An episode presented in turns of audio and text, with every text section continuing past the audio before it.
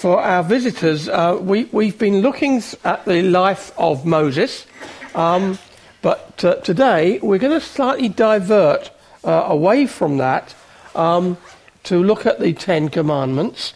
Um, uh, and really, it's, as we look at them, it, it's, it's our behavior uh, towards God, towards each other, uh, and our thoughts. So if you've got your Bibles with you, it's going to come up there anyway.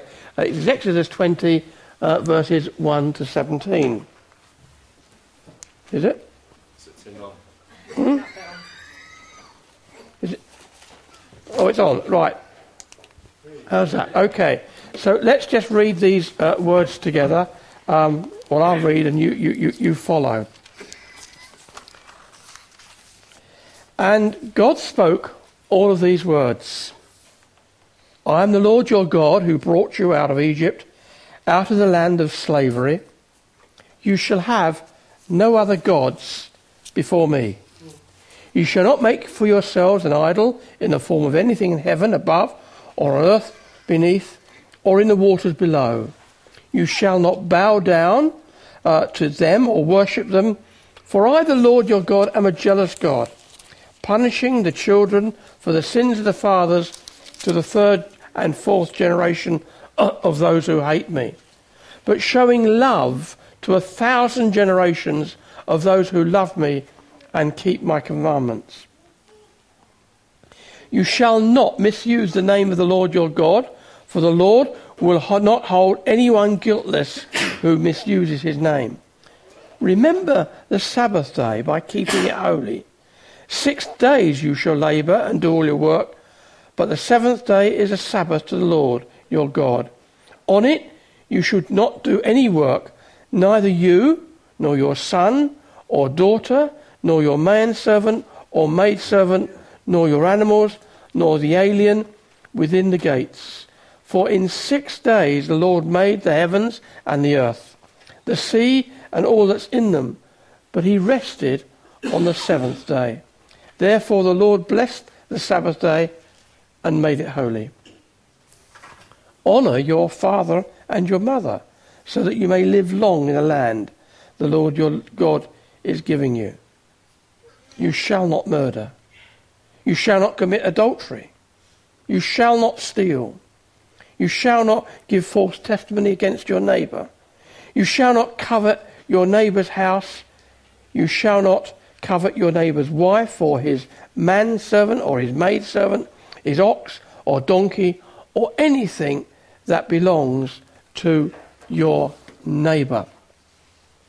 So those were the ten uh, commandments, um, and they cover virtually every aspect of our life. But there are only ten commandments. I put this up for Fleur and Rupert because I thought if you realise that um, uh, pizza and chocolates were against the law, that would just about destroy your life. But those are, are the law. That's what we're, we're, having. Uh, we're looking at the law and we're looking at one of the things that have.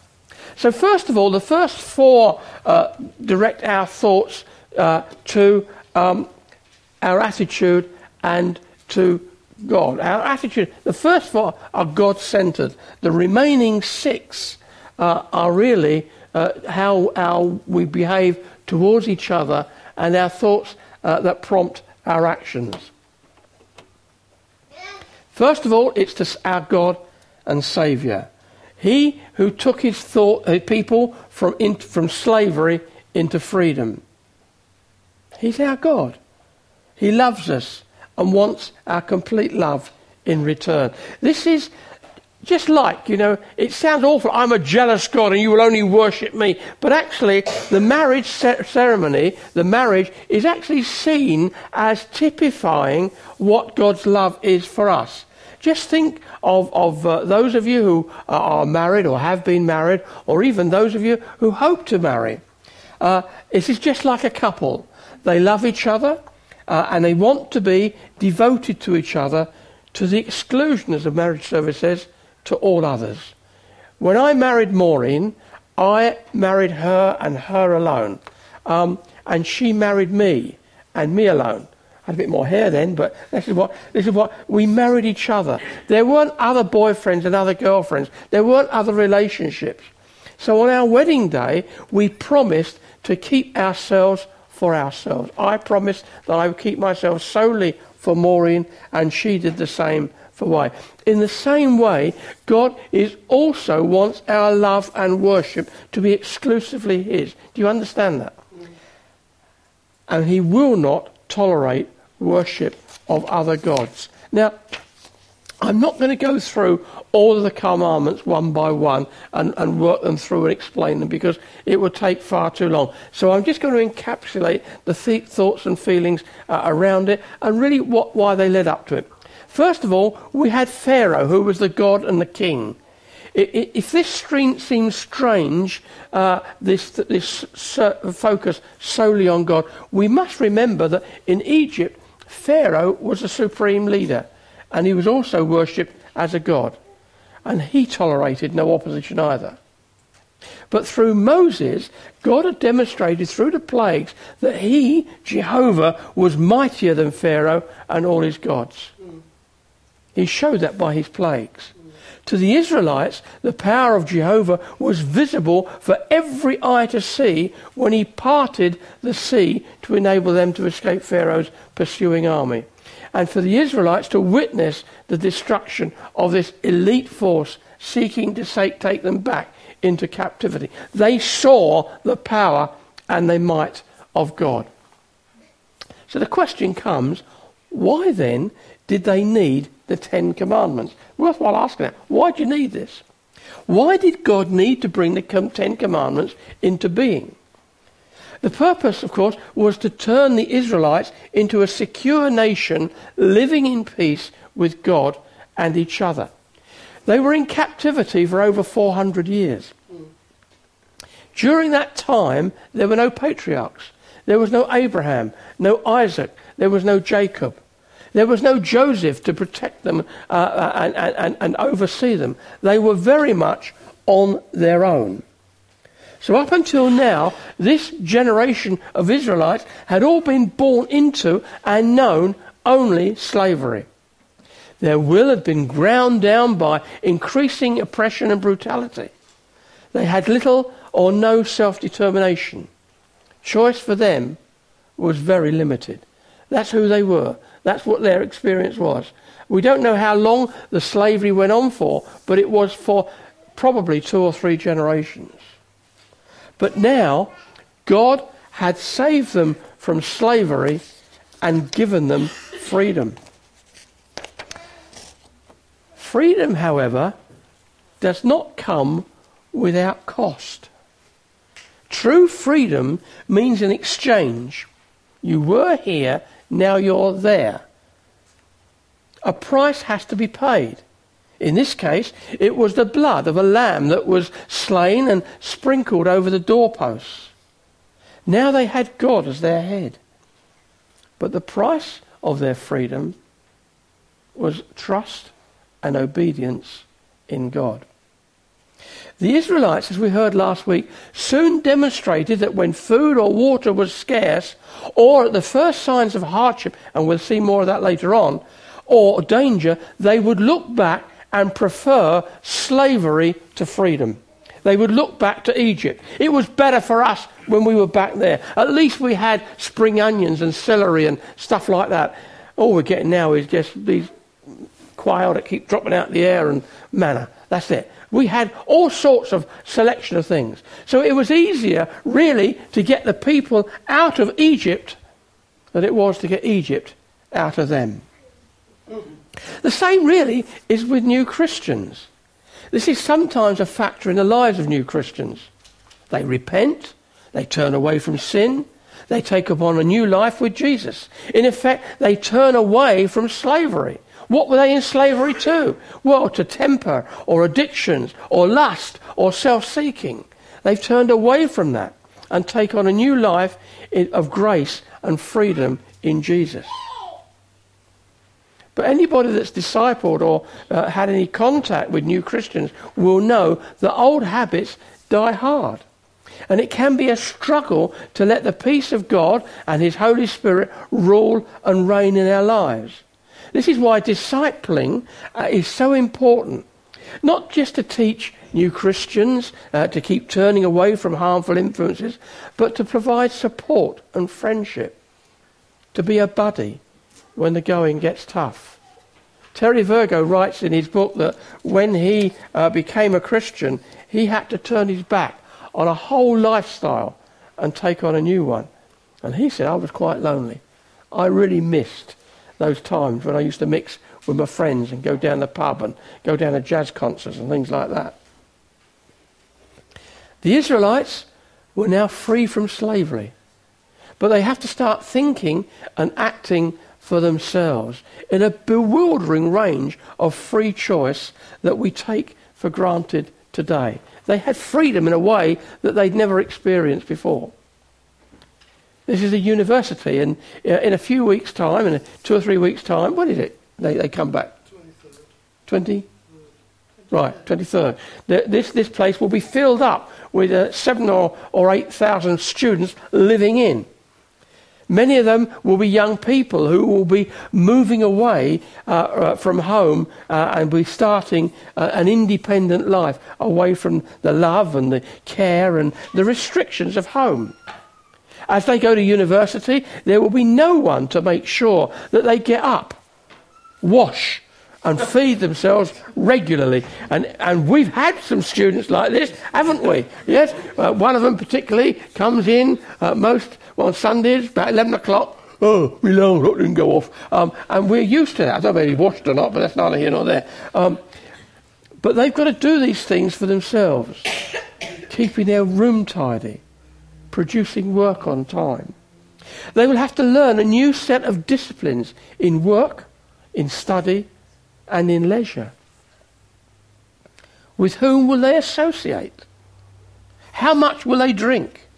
What's their attitudes to substance abuse? How far to go in personal relationships? Even if their parents have put in clear moral values, many young people will have to still have to make uh, and have a difficult time making appropriate choices. And we see that so regularly here amongst us. So then, what is the significance of us for us today? Are the commandments another set of rules, or they, do they have a relevance for us today? If they are just a framework for an emerging nation all those years ago, what is our relevance today? Well, first of all, the values that they encapsulate are not in any way dated. They still apply. In fact, if you look at some of the rules and the laws that followed these commandments, you will find that many of our laws in this country are based upon them. So, for instance, if I just cite one, there's one that says about dangerous animals. What do you do if you've got a dangerous bull and it gores someone? Um, actually that, that law still follows through today uh, it, with our dangerous animals, but also with pets. You know, you're allowed one bite, but two bites, and the dog goes to doggy heaven. Um, it, it, it, it, it's, it's dealt with. Um, sorry if I'm upsetting an uh, animal lovers there. I've got lost myself now. so, how can we best sum up uh, this passage? That's not the end, by the way. It's just me. How can we sum up this passage? Uh, in case you get excited. Um, I've got ages yet. I'm only on page four. Um, so how can we sum up this passage? How so well known, at least in part, to virtually every person in this country? Well, first of all, it's not just a series of negatives. It's not just a lot of shall nots. Actually, it releases us to do all the other things that are not forbidden. So at first sight, the commandments seem to be negatives. In fact, the word you shall not appears nine times in ten laws. But we can forget that actually a negative command is far more liberating than a positive one. A positive command restricts life to that one course of action, whereas a negative command leaves life open to every course of action except one. So, just for a moment, I want you to imagine a vast pleasure park.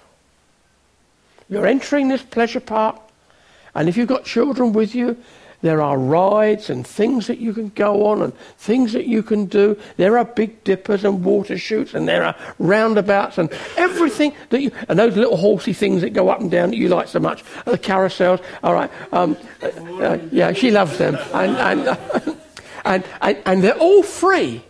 You can go on them as often as you like as, uh, however many times you want, and there isn't your mum and dad to say you can only go on twice because you'll be sick, and I know what you're like. And then there's none of that. And, and there are fish and chip short stores and burger bars and, and everything you want. It's all there, and it's all free.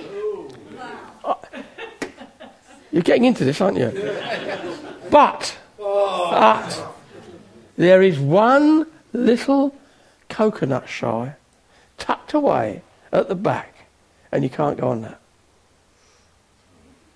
The negative is you cannot go on the coconut shy, but everything else is available to you.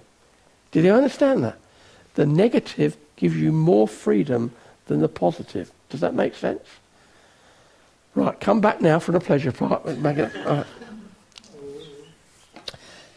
Actually, in the Garden of Eden, it was exactly the same. God said, You shall not eat of the tree of the knowledge of good and evil, which left open every other tree and shrub, and everything else that was in that garden was theirs. Does that make sense? So the commandments say, You shall not do this, but actually everything else is open to you. The commandments, therefore, require love and obedience. Love for God and obedience to these commandments would enable us to live in peace with our fellow man. Jesus was once asked uh, what one had to do to inherit eternal life. His reply was to love God with all your heart and love one's neighbour as yourself. To love God with all your heart and to love your neighbour as yourself. What do I have to do to inherit every, eternal life? Love God with all your heart. Love your neighbour as yourself. Paul said this.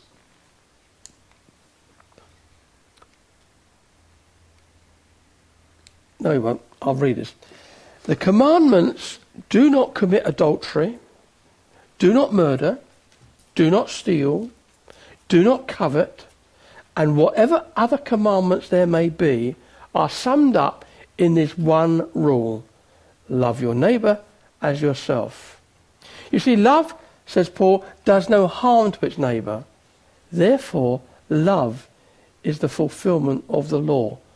James goes even further and he says, it calls this the royal law. We love our neighbour as ourselves and we focus on that, and that will lead us into righteousness through Jesus. So the commandments are there to show us how to love God and how to live with each other in love. Just as important then, now, as it was back in those in Moses' day. So God becomes the focus of our lives. The first commandment tells us we need to make God the focus of our lives. If our lives are devoted to Him, Everything else will quickly fall into place because He wants the very best for us. As we reflect on His holiness and values, they soon become our values. The psalmist wrote this in Psalm 119 I have hidden your word in my heart that I might not sin against you. We hide God's word in us. We focus on Him. He becomes the focus of our attention, and everything else comes into life. In the Christian life, our lives are transformed by living on a higher moral plane than simply do's and don'ts. Jesus wants to have our lives transformed by living on a higher plane than simply obeying a list of do's and don'ts. And if you look at the Sermon on the Mount, you will find that this does precisely that. He illustrated this in the Sermon on the Mount. The Pharisees of his day used the law as a means of controlling people, almost imprisoning them in their restrictions. The must nots, far from liberating people in that, like we did saw in that pleasure park, uh, ground them down into unwarranted legislation. So that even when Jesus healed on the Sabbath, it was regarded uh, one occasion as work. You've got a chance, you can be healed on any other day. Don't have it done on the Sabbath. And therefore, wrong and should be done on other days. It was the, this hardness of heart that so set Jesus against them. Can you understand that? That, that we are drawing, Jesus is drawing us away from uh, uh, the law into something different. He said that life in the kingdom that he'd come to establish was to be at a much higher level, one tempered by grace and love. Somebody once said that the law is rather like uh, the, the, the, safety net that the high, high wire walkers uh, walk on. So you've got the high wire walkers uh, walking across the high wire. It, that's grace, that's love. If they fall off of that, then the law is there to catch them. Does that make sense to you? All right? Let's just see what I mean by that. He says in the Sermon on the Mount, and you can read it for yourself in Matthew 5, that the law said, You shall not murder.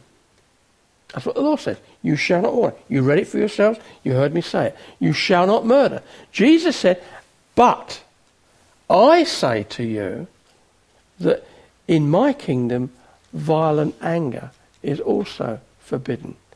There's the law. Here's a higher one. Now you don't even get angry with your brother. Does that make sense? There's another one. He says, You shall not commit adultery. That's a safety net. That's the law. Jesus said, But I give you a different one. I'm saying you shall not even look lustfully at a woman. You shouldn't even have those sort of thoughts. Does that make sense? So he sets his kingdom values higher than the law. And if you read through the Sermon on the Mount, you will find he goes over and over and over again. He sets his kingdom law, if you like, his grace, at a higher level. I don't go down there, I go higher. Does that make sense to you? Yes? Can I see some nods? Right. Perhaps the first and the last commandments you shall have no other gods before me and uh, you shall not covet are the most significant for our society today. The first and the second, speak of worshipping other gods. If you speak to uh, people uh, out there who are not Christians, you will find that they actually worship other gods. Um,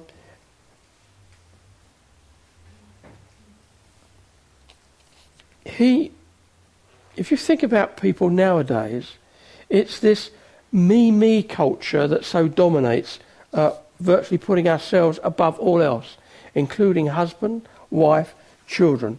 And it's one of the biggest ills we have. I need me. I, ha- I need me time. I, I, I must be free to do this. I must, and, and, and it's coming, I have to say, particularly with feminism about, you know, I, I, I, need my career, I need this, I need that, uh, and, and, and therefore nothing but nothing uh, must, must come into the way of it. So we've got many ruined lives, not least through abortions, through divorce and separation, just so that a person's own lifestyle is not compromised. I cannot possibly put up with any inconvenience in my life. Likewise, there's an insatiable desire, an incessant desire for possessions or looks is also eroding our society. We've seen uh, uh, uh, this, this, advent of plastic surgery, of nipping and tucking and, and Botox and, and all that sort of stuff. So anything to make me look younger. I must look younger. I cannot age. I cannot, uh, I've got to look perfect all the time. And it's changing uh, society. The last commandment says that wanting or desiring anything that belongs to our neighbour, whoever that might be, is also off limits. In Moses' day, Moses' day, it was limited to possessions, a husband, a wife, a menservant, maidservant, uh, an ox or a donkey, uh, anything like that. Desiring what your neighbour had. What's our desires today? Have you ever thought about that? Where does that come in today? See, for our materialistic society, we're very much in the thrall of money and possessions. You, have seen, no doubt, in the news that, that, that, that the, the, governments of the world are wrestling with this issue about how do we link, limit bank uh, profits? How do we limit share dealing? How do we limit this? And, and, and most of share dealing is, in actual fact, something that, that says I'm going to bet that Rupert's company is going to make money, and so therefore I'm going to buy it low, and then I'll sell it later on. And it, it is really gambling. It is really wanting almost something for nothing. So, money, possessions, lifestyle, fame, fortune, body image, it all has a particular significance. We're hopefully seeing the end of that ghastly program, uh, Big Brother what's it all about? It's about people who want to become famous, who want to become a celebrity. Celebrity for what? I don't know. I don't want to be famous. I want to be famous. I want people to look at me. I want the right. And that's, that's very much what affects uh, our image today and uh, thinking of many of our young people. There was a survey fairly recently uh, about uh, universities, and many university students were saying, I'd rather have fame than I would a career. I'd rather go into something like that and become uh, uh, uh, uh than become a, a, doctor or a lawyer or a solicitor or, or an accountant. So our present economic crisis has come about for a large part through banks and finance houses chasing bigger and bigger profits, as well as people remortgaging themselves and taking on debt well beyond their ability to pay. And I've read some reports about how people have been to, in debt to tens of thousands of pounds, and they were just ordinary working people. And you think, what on earth possessed you to get that mad, to go like that, to, to, to, to, to risk everything on another car or another holiday or, a, or an extension? But that's what we're into.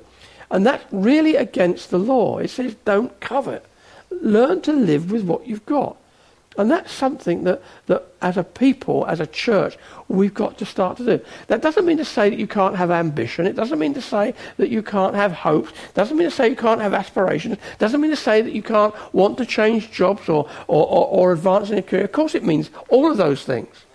But when that becomes in at the exclusion of everything else, when that comes in so that you can't have a proper family life or you can't have a proper church life, then you're beginning to see move into an area of coveting.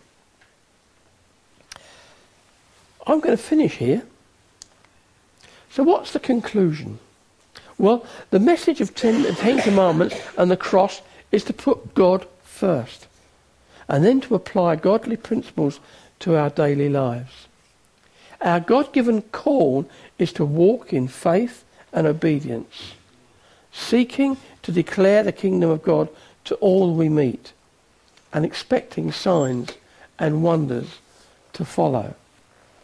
As a church, we've uh, in this in this September, finishing uh, starting the new year, uh, we've uh, stopped, uh, or rather, we haven't recommenced our small groups. And for the first three weeks of September, we're meeting to pray as a church. We're meeting to seek God. We're meeting to seek God about direction for ourselves. We're meeting to seek God to, to, to have Him uh, at the centre of all we're doing. So we started last Wednesday, we've got this Wednesday, we've got next Wednesday. As a church, we will be gathering to pray. We're also gathering to pray on Sundays as we, as we normally do twice a month. So we're gathering tonight.